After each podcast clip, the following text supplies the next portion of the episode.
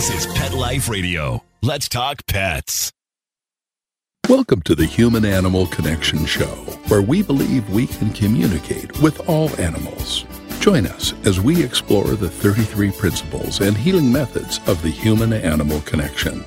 As animal lovers, we know that you share our commitment to making the world a kinder place for all creatures. Together, let's embrace the transformative healing power of the human animal connection. Hey, everybody. Welcome back to Human Animal Connection Show. I'm your host, Michael Overly, and I'm with the amazing, ever present Jeannie Joseph. Jeannie, welcome back. Thank you. I am super, super excited about this one. When when you mentioned it uh, at the end of the last episode, I was like, yes, yes, yes, yes, yes. Yeah. So today we're going to be talking about one of our principles in the human animal connection called the order of the senses. And what we mean by that is that when our senses are in order or, in balance, we tend to feel peaceful and resilient. And when our, our senses get out of order for ourselves, we tend to feel easily stressed and triggered. You know, somebody, it's like, so for example, um, dogs, if they're not stressed or traumatized, will experience the world nose first.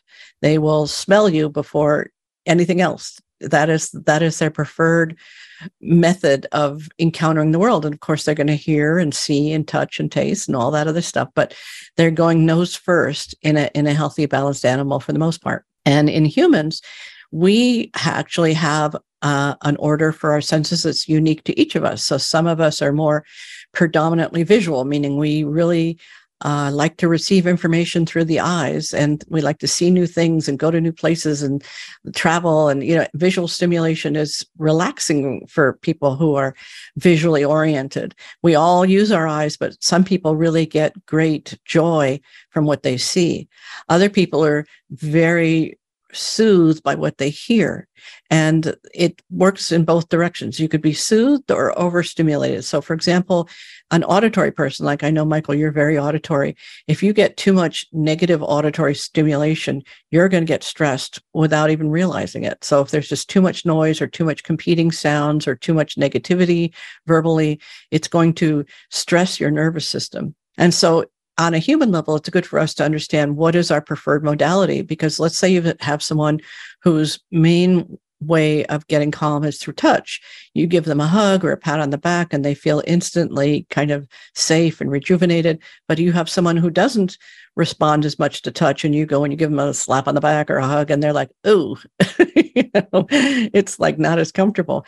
So one of the things that I see with dogs working with yeah, I work with shy and traumatized dogs in the shelter. I do some volunteering. And one of the things that I see is that in the shelter environment, there are so many scents and so many sounds and too much vision, meaning you know think people walking by the kennels and just a lot of activity there's a lot of activity in the shelter what happens is that their senses get overloaded they get overwhelmed and then what happens is they start protecting their primary sense so the nose starts to shut down because the ears are overstimulated the eyes are overstimulated and they become very very reactive so any sound triggers them they startle and any vision they jump and leap at the person coming to the door and everything gets all messed up and when the dog has been really seriously stressed, they stop using their nose and they're not even orienting with their nose as much as they could be.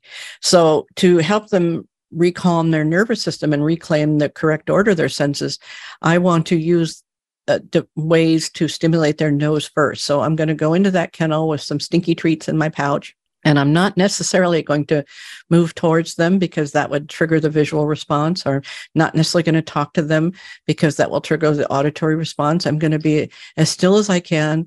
And this is, you know, I'm talking about working with very shy and disturbed dogs, you know, uh, dogs that have had trauma. I'm going to get down low. I'm going to sit and I'm going to be literally as still as a statue. And what happens is as I decrease, and I'm not looking at them, I'm not going to give them any eye contact. I'm just going to sit. And what happens is because I'm not giving them a lot of visual motion to pay attention to and interpret, I'm not giving them my voice at this point. They begin to pay attention to this the juicy, stinky hot dog in my pouch, the delicious treat or the chicken or whatever I brought with me that day, you know. And they begin to go, oh, hmm. They so they start paying attention to what do I smell like? And of course, in Arizona, we're sweating a lot. So there's nice, delicious sweat that they get to also experience. You know, they enjoy that. That's that's polite in dog world to stink a little. You know? Makes you familiar. you know, even if if a dog is barking and being insane in the kennel before I go in, I'll turn my my back to them, my butt to them, let them sniff. That's very polite. I know it's weird in human world, but that's dog goes, oh, okay, I know who she is now. Or not, even if they don't know me, they just feel like they they understand me because I've offered I offered scent. You know, it's very very polite and respectful thing to do in dog world. So then what happens? I'm sitting in the in the kennel now with this dog and they're feeling the scent. And then what i'm going to do is i'm going to just very slowly i'm going to take one of those treats out and toss it near them not at them like not towards them but to the left or to the right. And then what happens is they have to they're they're really oriented to the scent now. It's closer. They're sniffing, they're sniffing, they're sniffing. Now they have to move a little to get it. And I'm just talking to, you know, even just as, if it's a very scared dog, I'm just talking about stretching their head. I'm not going to ask them to move much. But as they get comfortable, I'm going to toss it just a little further, meaning closer to me and where they're going to actually have to move. Once I get them moving, then things are we're moving in the right direction, and pretty soon they're eating out of my hand, and that builds trust, builds the bond, builds a sense of safety, and now I've got them very oriented towards their nose, so they're still looking at me. Now I can add in um, my voice. Maybe uh, I might try see how that is, depending upon if they initiate touch, meaning if they come to me and lean against me, then I'm going to give them some touch, but I would never give them touch until they have given me a sign hmm. that they're ready for touch. So I'm watching for the signs, and the signs are that they initiate touch, that they come and lean or you know, get into my lap or something along those lines, or position themselves in a way that they they'll let me know where they want to be touched and for how long because i'm watching. I'm watching to see does the dog turn away at a certain point and then i'll stop touching. And if the dog turns back to me yeah that means okay continue. But if the dog doesn't that means they've had enough touch for that cycle. So that's how it all begins. So in an ideal world for dogs they are using all of their senses but nose has a kind of primacy. And too much stimulation of in the shelter environment when they're hearing too much and seeing too much those senses get overstimulated which triggers them. So now the slightest movement gets them accelerated in their intensity or their fear. And we want to keep them out of that excited state that negative excitement because that's not good for them. They get what happens is they actually get adrenaline and cortisol running too much and then they don't know how to settle themselves. They don't know how to self-soothe. So you mentioned lulu the dog we're fostering from the shelter right now. She's in the corner as we're talking that little patch of fur over there. That's lulu. And she's learned to self-soothe now. It used to be she had to be literally touching me the first week. You know she had to be against me or whatever. And now she can be near me and and relax and sleep and rest. And that's fantastic because that's a new stage. This was a lulu we've talked about her before. She was uh, called a purple dot dog in our shelter system which means uh, not good. You know only staff could walk her and very excited. When the staff walked her they had to walk her with three leashes on her different uh, harness and all kinds of things. So she was a wild thing and she still has her uh, she's still a rambunctious little spirit, but she has also learned how to self soothe when she needs to. So it used to be like on week two, she could sleep near me, but it had to be under the desk, or when I'm eating, she'd be under the table. So she had to still have that proximity. And now she's a couple feet away from me and still very relaxed. And she's starting to be able to be in a different room. That's just beginning to happen. Yay! That's huge. it is. Yeah, it is. And I just love this notion of the order of the senses because working with dogs, getting their noses back online, you see it's it happens very fast. I mean, within maybe 15 minutes or something, I can get a dog really changing their state and getting cured. Not all dogs, some dogs will take longer. I've had dogs that won't take treats for two or three visits. Those are very severely traumatized dogs. But but it's amazing how fast we can get them back online. And with humans, like yourself, if you find yourself overstimulated auditorily, if you get yourself where you can take a quiet walk or you know not have to engage on a verbal level for a little while or listen to some music that can help you resettle your nervous system very quickly. And someone who's very visual, if they go take a walk out in nature, now, of course, when you're taking a walk out in nature, you're getting visual and you're getting um, smell, also touch, you know, different things. But the predominant sensation for you will be the quiet of nature. So it might, you know, the birds are singing, the wind is blowing, whatever. But it's not the words that are have that are overstimulating for you and so that's a very relaxing thing so knowing your primary sense and then knowing what causes you to get overstressed and knowing what the anecdote is to that. So, for example, extroverts who really enjoy being with people and engaging, if they get stressed, it really helps them to go to a bar or to a place where there's a lot of noise, a lot of people, a lot of things to see and talk and engage. Introvert, that would be deadly. After a stressful day, they need to go take a shower, take a walk, read a book, do some exercise alone. You know, they need to they need solo time. They need to reduce the amount of sensory input from people. So understanding your own nervous system can help you manage your stress levels in a lot of situations. Yeah. Absolutely. Well, it's important to note that there's no right or wrong. Right, exactly. Right. So no right, right. people just have different preferences and different mm-hmm. needs. And right. it's it to each of us to decide what that is for us. Exactly. Like some people, if just like another person on the couch, that's enough to help them feel safe and calm and grounded and secure. Another person that's too close. They want, you know, I like want you to be in the same room or the same house, but not next to me. And so everybody's a little different in terms of what are the the sensory elements that either bring balance or cause stress. And stress comes from imbalance or overstimulation or understimulation. Actually both can work both ways but um, the improper stimulation for the person. And as you mentioned everybody's a little bit different a little bit unique so you have to kind of soul search and um, what would you say your partner uh, dana what what what is her style predominantly so noise doesn't bother her. Like okay. you could, you know, blow up the house behind her and, yeah. she, she just kind of brush her hair off. right. Right. Flying embers. Yeah. Um, yeah. She's very visual. Okay. Um, like she can have like, you know, a, a, laptop open, tablet and a book, and she's going back and forth between them. And I, I'm like, uh, uh huh. Right. Um, right. But yeah, for her, that, that works. Exactly right. Somebody who's very auditory sensitive, having the TV on or whatever can be kind of unsettling if they're not watching it. You know, just just just the amount of noise. And yes, you yeah, me too, yeah. And somebody who's very visual, like just things being out of place, like a coffee cup left on a table or a napkin on the table, is really annoying. You know, and the rest of us like, what? It does not make any noise. Why is it bothering you? yeah, well, but my, but my mom calls that visual noise visual noise. because she's she's meticulous right? Things right. everything has a place and that's not it. So yeah something's not where it's supposed to be or if it's you know crooked. Yeah.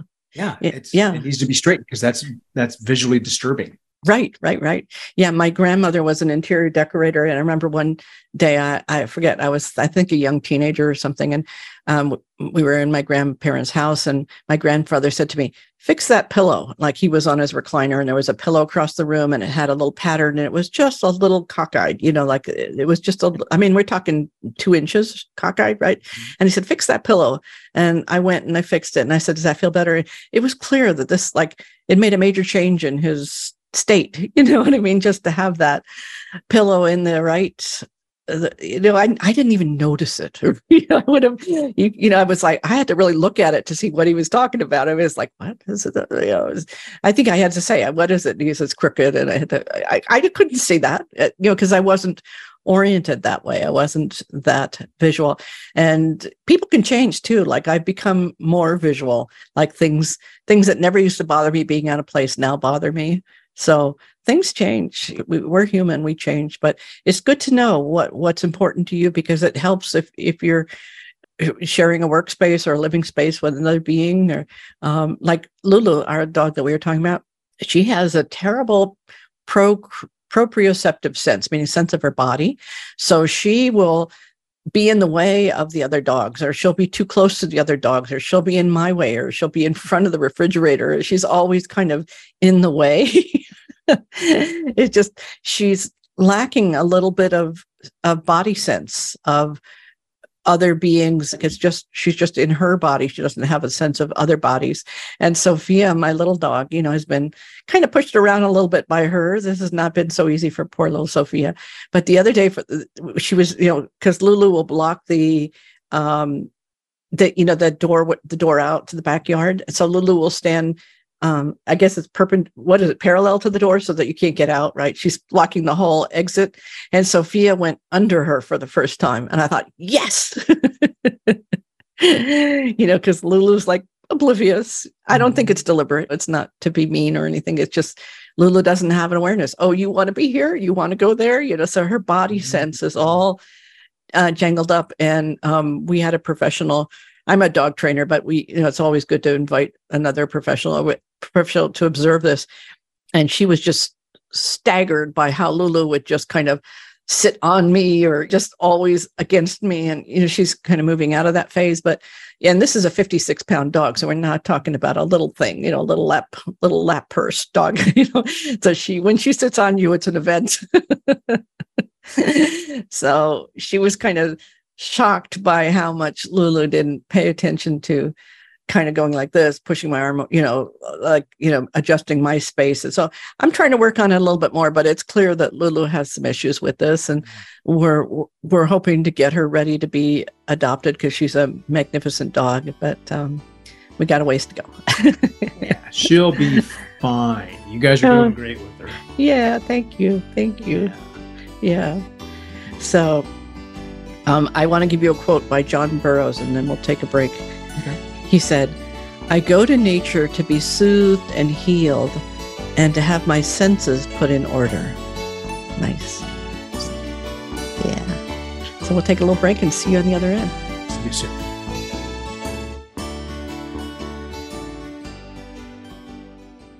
Hey, friends, if you like what you're hearing and want to learn more, check out Dr. Joseph's book. The Human Animal Connection Deepening Relationships with Animals and Ourselves. Or visit the website thehumananimalconnection.org to book an online consultation. Thank you for loving animals. Now back to the show. Let's Talk Pets on PetLifeRadio.com.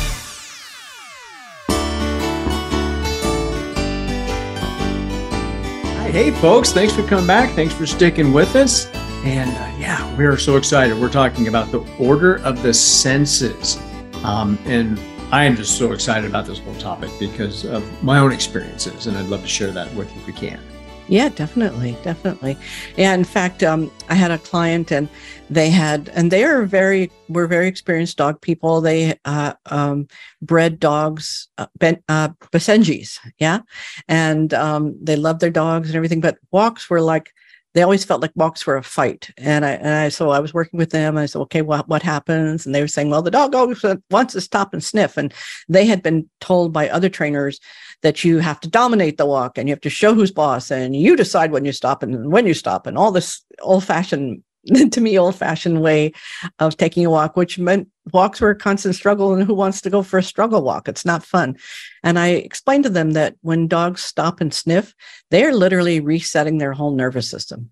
They are tuning out everything else, all their senses. Like, like they they're still hearing and seeing, but their whole focus is on what am I smelling, and that organizes their senses. And when we talked about putting their senses in order, so stopping and sniffing is the best thing a dog can do for their well being on a walk. Now, it doesn't mean that every walk has to be stop and sniff, but what I used to say is at least one of my walks with Sophia has to be a stop and sniff walk, meaning we don't have to go anywhere, we don't have to accomplish anything. If she stops, I stop. And if she stops and sniffs, I just want to re, you know become oriented to the clouds or the trees or whatever or look at what she's looking at or just get into my senses just be present too. I'm not necessarily going to get down on all fours and sniff but i want to just be aware of you know okay here we are at this tree or here's this moment or this is a spot she often stops at. Isn't that interesting? And all that other stuff you know just it's so good for a dog to have the freedom to stop and sniff when they need to. And there are times that I'm in a hurry and, you know, we have to go my way and we don't do it to stop and sniff. But like I said, it's so important. And the wonderful thing for those of you who have backyards, I know not everybody does, but if you do, this is fabulous. You'll watch your dog just enjoying they'll trot for a little while and stop and sniff and trot and sniff and trot and sniff and you just see and they they're so happy when they can choose to stop and sniff whenever they need to so tell me about indigo and your experience of sniffing and what that did for you yeah thank you yeah i was working with her diligently i had worked with more than a couple dogs myself but i wasn't able to get through to her in this in some of these ways and we'd gone through a couple different trainers and um, a woman who's wiser than me said, Have mm-hmm. you ever done any scent work with her? Yeah. And I said, No. Mm-hmm. Um, she said, Well, you might want to try because you know, you see her pass a car sometimes when you're walking, and she'll sweep the vehicle like she was trained to as a military or police dog, oh. which she oh. actually wasn't. But she yeah. just naturally does this thing. Yeah. So we I started doing scent work with her and wonderful. Her activating that part of her brain yes discharged so much for her and she could just go, oh, yeah. Right. And helped her become so much more calm and present. Like even when we feed her now, it has to be like we it doesn't have to be, but we use like we use a game uh, game devices to help her with feeding. So yeah. she can just become so focused on that. Yes. The scent work was massive for her. Yes. So I started integrating that more into my walks mm-hmm. where we would do um, you know, first walk, she could go whatever direction she wanted. She mm-hmm. could sniff whatever she wanted. Mm-hmm. Um, and I would just tailor it to take a certain amount of time. Mm-hmm. But that made a big difference for her. And, and I realized I was allowing her and giving yeah. her the ability to make decisions and choose for herself. Exactly. So, Which in itself is healing. You know, when a dog, so, so often dogs are at our mercy, at the mercy of our choices, what we decide. And that is the nature of, you know, human civilization we have to have dogs on leashes and so on. But whenever we can if we can give them elements of choice like i mentioned being out in the yard where they can choose their pace their direction when to stop and sniff when to lay down and look when to run those are all going to help reset. And scent work if people are probably our listeners are familiar but just to let people know it's doing like you can hide treats and have them find them. Or, there are all different ways that you can work with it, but basically, they're all games that involve the dog using their nose to find something. And I think all dogs, it's great if all dogs can have at least a little scent training. It's it's like Mike Michael was saying, it it just really helps reset their nervous system to put their nose first and to feel the accomplishment of finding that wonderful treat. And you know, there are classes in scent work that some people do. Um, You know, even a little bit of it is good. Like Sophia is not a particularly, I, I put her in a scent dog class and we took this class. And what was interesting, she, she has a lot of good skills. Um, so she was the best of the class at the beginning because the other dogs were like, I don't know what we're doing here. I don't care about this. They were all like scatterbrained, but they were bigger dogs and they had great noses. And Sophia was, was like, she'd do it. She'd find the treat, but it was like, it just wasn't her thing. Like but it still was good for her just to have that uh, uh, celebration of of finding something and they get a treat when they find the scent. So it's it's a fun game. So i really encourage people to do a little scent work on their own or take a class or read about it or whatever because it helps to put the senses in order helps the dog lead with their nose helps them feel a sense of accomplishment. Absolutely. Yeah, yeah this this leads perfectly into um, I think what we're talking about next when dogs' emotional states. Yeah. So when they're using their nose, they're in a pretty balanced state. They're pretty happy. Um, I mean, of course, if you're talking about a dog that's trained for for search and rescue, you know, there might be an excitation in finding that scent or whatever. But for the most part, as long as they're it's a fun game, they are happy campers. So if your dog is bored, um, just have leaving some treats hidden in that they can find. You have to remember where they are, but usually they'll find them. Um, it's it's pretty good. It's pretty good to help them get into a balanced state, putting their nose first, feeling a sense of accomplishment. It's fun, just like children hide and seek. It has a certain pleasure to succeed at the task. Yeah. So if you've got a dog that's nervous or stressed and you can give them a little bit of focus on their nose, it's a really good thing. That's a really good thing. Mm-hmm. Yeah. yeah. Yeah, that, that helped Indigo when we're around other dogs. If she the faster she can get her nose back to the ground, right, the more calm she is. Exactly. Yeah. So you can drop a treat on the ground. You take stinky treats with you on that walk, and there's another dog coming in. You could say, "Okay, I know that's going to be a trigger. So you know what? Throw a treat a little ways on the ground where she has to move a little to, to get it or it's a little hidden, uh, that's great. That can manage that whole situation, getting her oh my god a treat. That it's it's like a positive focus. It's like when we're doing something that we really love you know we're like in the zone you know whether some people that's going to be cooking or working on their motorcycle or whatever it is for you that gets all of your senses kind of oriented. The, these this is what it is for a dog when you give them something stinky to focus on and you know there's a, a, a the people version of this is like let's say you identify um, do you listen to music a lot, Michael, to calm mm-hmm. down or yeah. yeah. So for, like you're a very auditory person. So just putting on some music that's really pleasing to you in that moment will help you get into a really soothed state. And for Dana, maybe, you know, getting that stimulation of the the computer the laptop the book all at once going back and forth that that that's going to be relaxing for her that puts her brain in focus and for um, us it might be like oh too sensory overload you know it's too much at once but for her it might be just what she needs to get a kind of because we we it's all about balancing the charge you know if we're too low if we're too bored we're not happy if we're too stressed and excited we're not happy it's that sort of middle middle ground where we have just the right amount of stimulation. Like if if we you know the music that you love is going to make you feel calm but if we turned on three different television stations on three different channels at the same time you'd be like stressed out right? It would mm-hmm. wouldn't be good for you. So it's about understanding your own nervous system what it is that causes you to feel this peace of mind. So a walk out in nature is very healing. And I know not everybody has nature right outside their door. So you do what you can. But if you have a beautiful picture of nature on your wall and you're a visual person, just taking a moment to let just let your eyes go soft while you look at that picture, that can be very healing. So we call that resource orientation. And it it's we're using the resources around us that pertain to our sensory system so for some people that might be taking a bubble bath you know?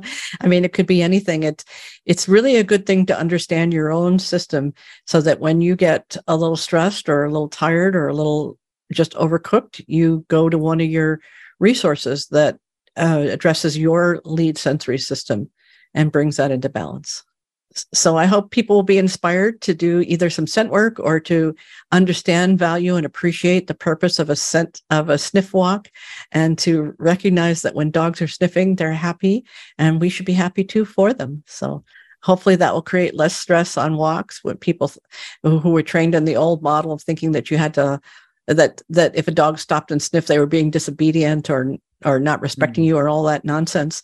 So let all that go and just enjoy the fact that the dog is going, wow, here's something delicious to sniff. I'm going to just sniff it. yeah. You want to really get them excited? Take them somewhere they've never been before. Yeah. So there's all new scents, right? Mm. Right. So, yeah.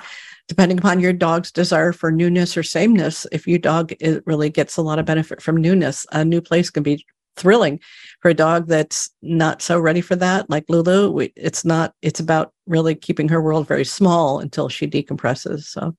So next episode we are going to talk about changing your relationship to time and how that works with people and animals. Ooh, that's going to be good. Yeah yeah. So we'll see you next time. We'll say aloha for now and thank you michael. Aloha for now. Thanks jeannie